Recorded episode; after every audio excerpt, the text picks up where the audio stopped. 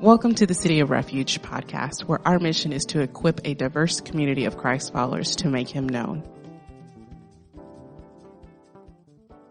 So, our text for this morning is going to come from 2 Timothy chapter 3 verses 1 through 13. So if you have your Bibles, if you could please turn there. So starting in verse 1, but understand this that in the last days there will come times of difficulty. For people will be lovers of self, lovers of money, proud, arrogant, abusive, disobedient to their parents, ungrateful, unholy, heartless, unappeasable, slanderous, without self control, brutal, not loving good, treacherous, reckless, swollen with conceit, lovers of pleasure rather than lovers of God having the appearance of godliness, but denying its power. Avoid such people, for among them are those who creep into households and capture weak women, burdened with sins and led astray by various passions, always learning and never able to arrive at a knowledge of the truth. Just as Jannes and Jambres opposed Moses, so these men also opposed the truth. Men corrupted in mind and disqualified regarding the faith but they will not get very far, for their folly will be plain to all, as was those of those two men. You, however, have followed my teaching, my conduct, my aim in life, my faith, my patience, my love, my steadfastness, my persecutions and sufferings that happened to me at Antioch, at Iconium, and at Lystra, which persecutions I endured, yet from them all the Lord rescued me. Indeed, all who desire to live a godly life in Christ Jesus will be persecuted, while evil people and impostors will go on from bad to worse, deceiving and being deceived. This is the word of the Lord. Thanks be to God. I don't know about you, but after reading that text, I almost more like saying yikes than amen. but um, so I feel like I maybe need to uh, apologize uh, at the beginning of the sermon because uh, I want to start by talking a little bit about science fiction. And I realize not everybody's into that. And so let me just apologize. Just like some pastors cannot avoid sports analogies, I, I can't avoid the occasional foray into to science fiction. So I hope you will uh, forgive me. So um, it is a, a well established and objective fact that Star Trek is better than Star Wars.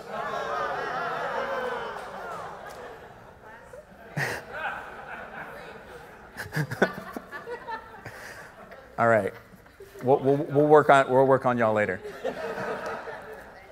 But one of the things, I'll just say what I like about Star Trek, or one of the things that I find interesting about Star Trek, is that it has been around a long time, right? The first one was in the 60s. I grew up in the like late 80s and 90s watching The Next Generation.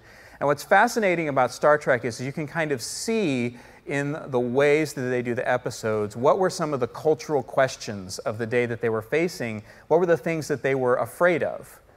Um, I find that fascinating to kind of look and see how that changed. So, like I said, I grew up in the Next Generation era of Star Trek, and, and Next Generation is very kind of utopian. It's sort of this idea that through technology, man has managed to conquer things like hunger and war. And so now we are free to just explore the galaxy and devote ourselves to art and music and science, right? Like sort of this idyllic idea of, of where we're going as, a, as humans. But kind of the big bad guys in the next generation were these guys called the Borg.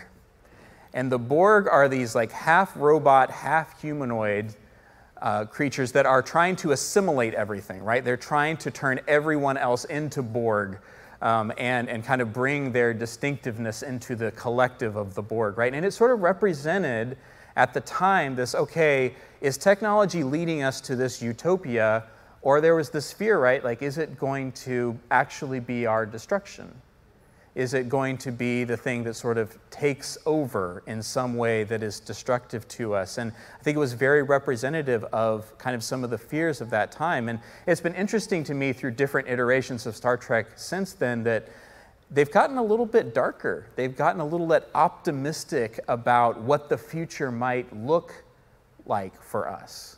And I think part of that is just reflective of culturally there's a lot less maybe like hope that it's going to be good and maybe some more fears of what is the future actually going to look like for us. And I was reflecting on this with regards to this passage because I think the ways that we think about the future, the way that we think about what's coming, really shapes how we live and what we value, right? What do we think the future is going to look like? Are we think that, that humanity is sort of evolving into some better thing, or are we, are we going towards catastrophe? Which, which is it? I think that's an interesting lens with which to look at the passage today because in it, Paul is going to give Timothy a relatively sobering picture of what life is going to look like for him and moving forward. But that sobering picture is not intended to be a source of discouragement to him, but is actually intended to encourage him to stay strong in the midst of it. So you remember we have been going through 2 Timothy, and last week we talked about this idea of what it means to be an honorable vessel, this idea of what does it look like for us to be useful to God? That's how Paul sort of defined what it means to be an honorable vessel. And we, we talked a lot last week about what that looks like in being in a quarrelsome world where everyone's kind of fighting all the time. Today, we're going to look at what does it look like to be an honorable vessel in the midst of a, a broken and dark world. So, uh, we're going to be looking at, again, chapter 3, verses 1 through 13. And that starts here in verse 1. He says this But understand this, in the last days there will come times of difficulty. So he uses this phrase, last days. Now, what is he talking about there? Well, when Paul talks about the last days, he is talking about the season between after Jesus ascends and when he'll he return again, what is sometimes known as like the age of the church, but it's the season that is going to be leading up to the end of time, the last days. So when he says this to Timothy, he is both talking about Timothy's future, what he is going to continue to see in his life and in the church that he's pastoring, but also some of the things that he is presently experiencing. And he says that in this last days, there are going to become times of difficulty. Why? And then he goes on in verse 2 For people will be lovers of self, lovers of money, proud, arrogant. He goes on this long list, one of, of kind of Paul's long list of bad things about the, the way that people are going to be during the season. Now, in teaching this, Paul is actually echoing what Jesus taught his disciples. So, for instance, in Matthew 24, 9 through 14, this is what Jesus told his disciples it was going to be like for them. He says this He says, Then they will deliver you up to tribulation and put you to death, and you will be hated by all nations for my name's sake. And then many will fall away and betray one another and hate one another.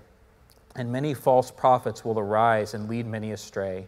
And because lawlessness will be increased, the love of many will grow cold. But the one who endures to the end will be saved. And this gospel of the kingdom will be proclaimed throughout the whole world as a testimony to all nations, and then the end will come. So, from both Paul and Jesus, we have kind of this pretty sobering picture. But like I said earlier, neither in the case of when Jesus taught his disciples this, nor when Paul is saying this to Timothy, the goal there is not to lead them to despair. Because I could understand you kind of hear, okay, this is what it's going to be like. That could be pretty, pretty depressing, pretty, pretty discouraging, but that's exactly opposite what's intended. I mean, yes, I think both Paul and Jesus wants the people they're teaching to be realistic to be sober about what it's going to be like, but it's also there in order to encourage them. Hear those words of Jesus endure to the end, right? And when Paul is writing this to Timothy, it is not so Timothy will give up, it's so that Timothy will actually endure, will be encouraged, will take up courage, that it will strengthen his resolve to stand firm in this time as well as give hope, because there is a hope in the midst of this too, that when we see the darkness in the world, when we see the brokenness that is out there, we can look at it and go, yeah, this is what Jesus said it was going to be like, but there are also all of these promises about Him being present with us and also that someday He is going to come again. So when we hear these these words of what it's going to be like, if we are hearing it clearly, it should be a source of strengthening our resolve and also reflecting on the hope that is there. Now, he gives this list of what people will be like in this season. He says, lovers of self, lovers of money, proud, arrogant, abusive, disobedient to their parents, ungrateful, unholy, heartless, unappeasable, slanderous, without self control, brutal, not loving good, treacherous, reckless, swollen with conceit, lovers of pleasure rather than lovers of God. There's a lot there. Um, you will be glad to know I do not intend to talk through every one of those this morning. But there actually is some structure to it. So if you look at it, it starts and ends by talking about what they love. So in verse 2, it talks about that they are lovers of self, lovers of money, and it ends with that they are lovers of pleasure rather than lovers of God. And then inside those discussions of love, there's, there's three attributes that are talked about. So at the beginning, it talks about them being proud, arrogant, and abusive. And on the other side, that they are going to be treacherous, reckless, and swollen with conceit. There's this sense of that because of the ways that their loves are oriented, there is an inner kind of pride and conceit which affects the way that they're treating others. And then in between those, there's eight things that are all um, good attributes that are being negated. So, for instance, in English, we have words like amoral, where you have moral and then a is negating it. Well, it works that way in Greek too. And all of the words, there's eight things here where it's a good attribute that has a, an A, an alpha in front of it, saying, they're not that. Right? They are not holy. They are not grateful. They are not self controlled. But I think what I, I want to focus on this morning is this idea of what do we love? Right? That what is fundamental here is that the love of these people has gotten misoriented, right? And it lists three things that they are lovers of self, lovers of money, and lovers of pre- pleasure. And I think the rest of these attributes that he lists, in some ways, are outgrowths of those loves being in the wrong place. Now, we talked last week um, about this idea of how are we supposed to be an honorable vessel. And one of the things we talked about is that we are supposed to, verse 22 of chapter 2, flee youthful passions and pursue righteousness, faith, love, and peace.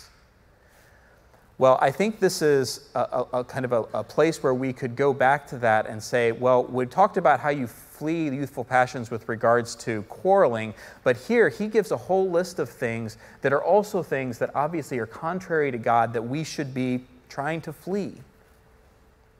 Right? These are things that we should be running from if we are going to be truly useful to the master. And I think from that, what this is saying is that there are some things that we are going to be tempted to love, things that are going to make a place for the center of our heart, and we have to try and flee those things and instead put our love centered on God, right? The greatest commandment is that we are to love our God with all our hearts and all our soul and all our strength. Which means that if we have an area in our life where we are struggling with sin, if we have an area of our life where we are consistently having trouble walking away from the things of this world and pursuing the things of God, one of the things that we should be looking for is is my love miscentered? Right? Because very often the issue is not our behavior, and the answer isn't necessarily behavior management. The issue very often has a much deeper root, which is that we have allowed something to take the center of our loves, and it isn't Jesus.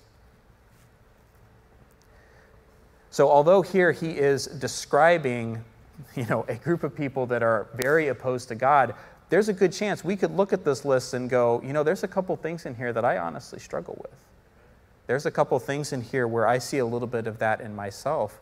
And, and so I think that there is still the call for us to respond out of verse 22 flee youthful passions, right? These youthful passions not being anything about being young as much as it is about being spiritually immature, of, of just being controlled by our emotions and our fleshly desires.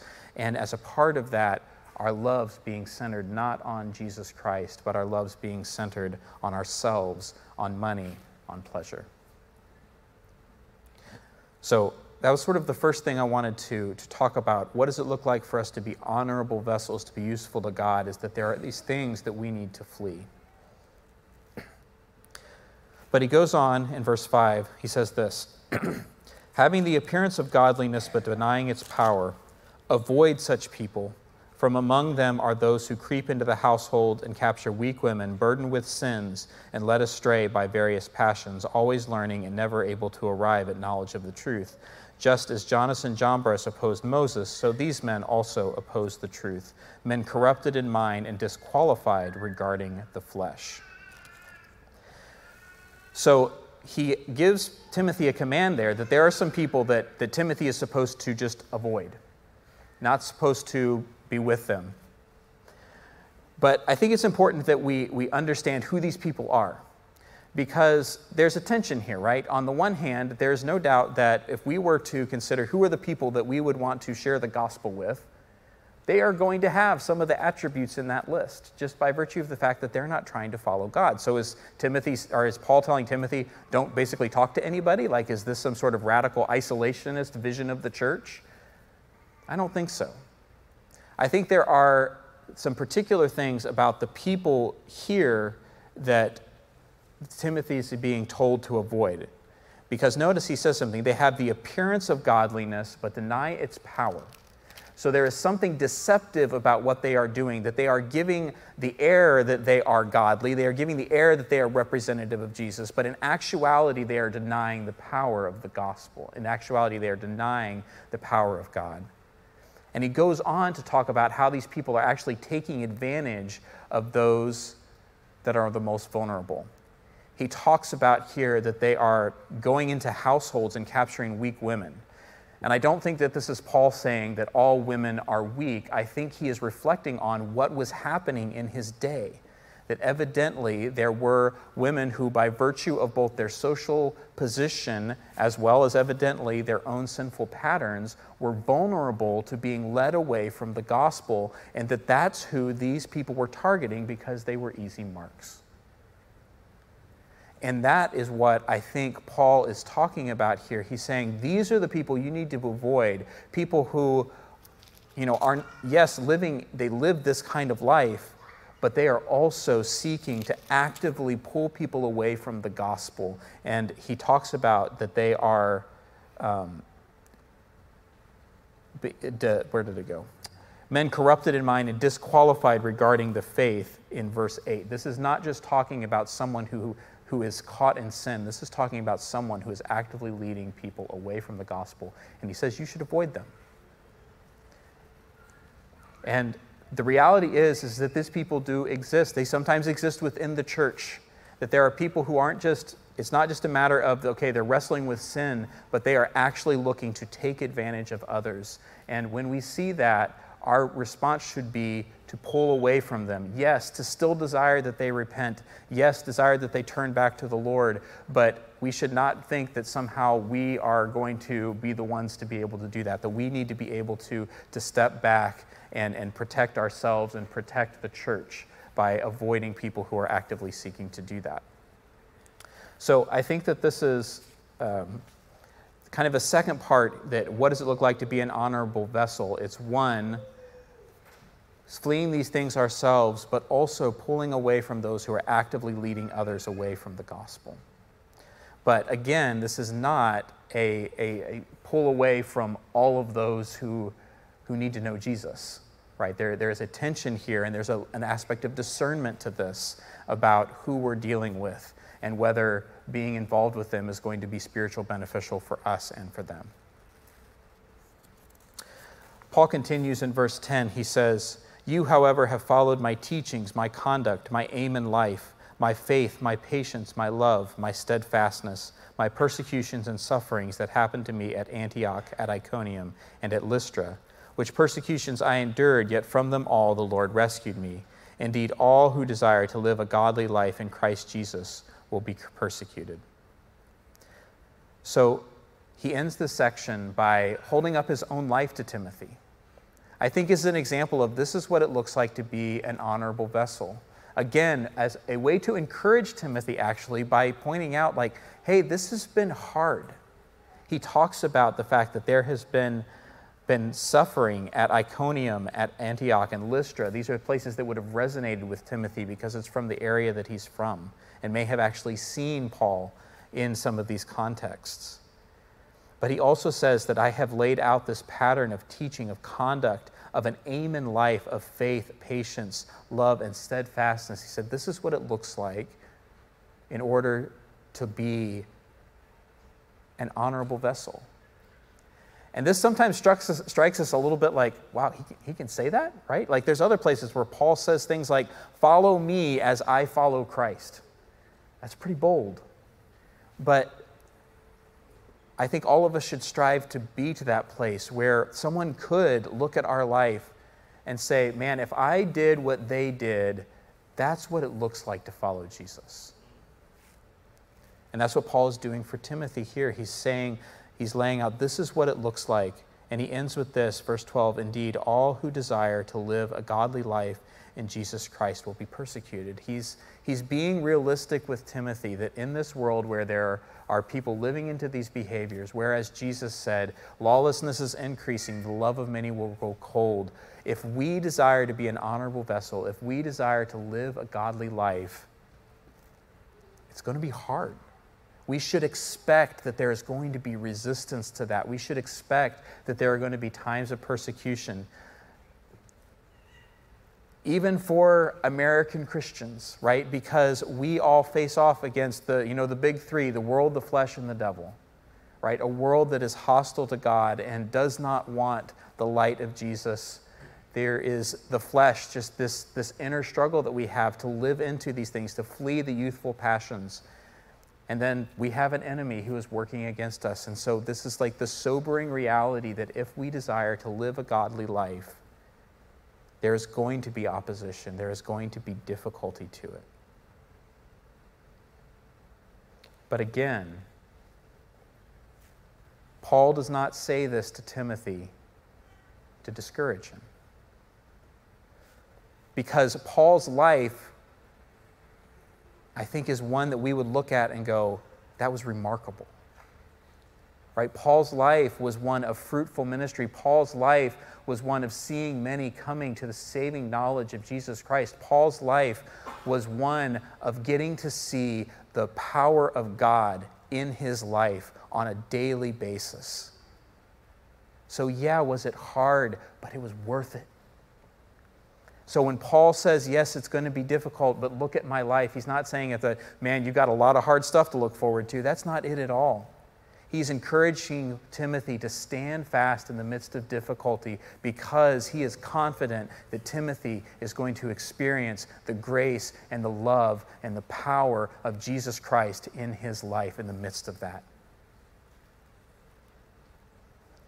And the same is true for us. You know, we've been talking a lot about our church doing gospel proclamation in, in this season.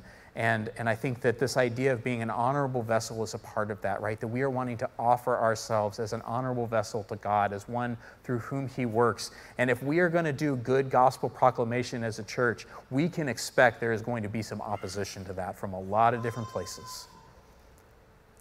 But we can step into that with confidence and courage because we have examples of people like Paul and Timothy who stood fast in the midst of it and got to see the grace and the power and the salvation of Jesus Christ.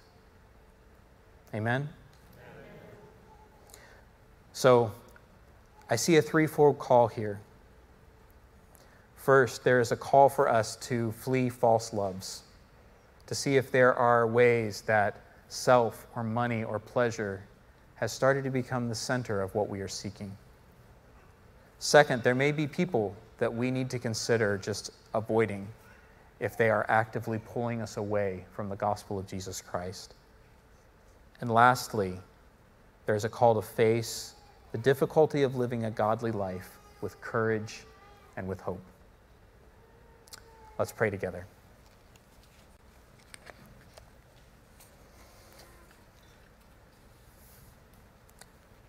Heavenly Father, passages like this are hard. This is presenting a world that we kind of wish was different, and we long for the day when it will be. Um, we look forward to that day, Father. But we also know, God, that in the midst of, of difficulty, in the midst of a world where lawlessness is causing the love of many to grow cold, that, Lord, there is great love in you.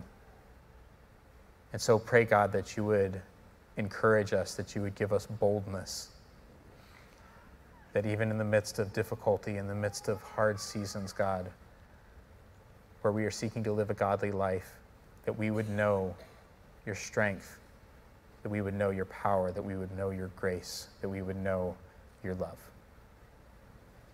All these things I pray in your precious and holy name. Amen.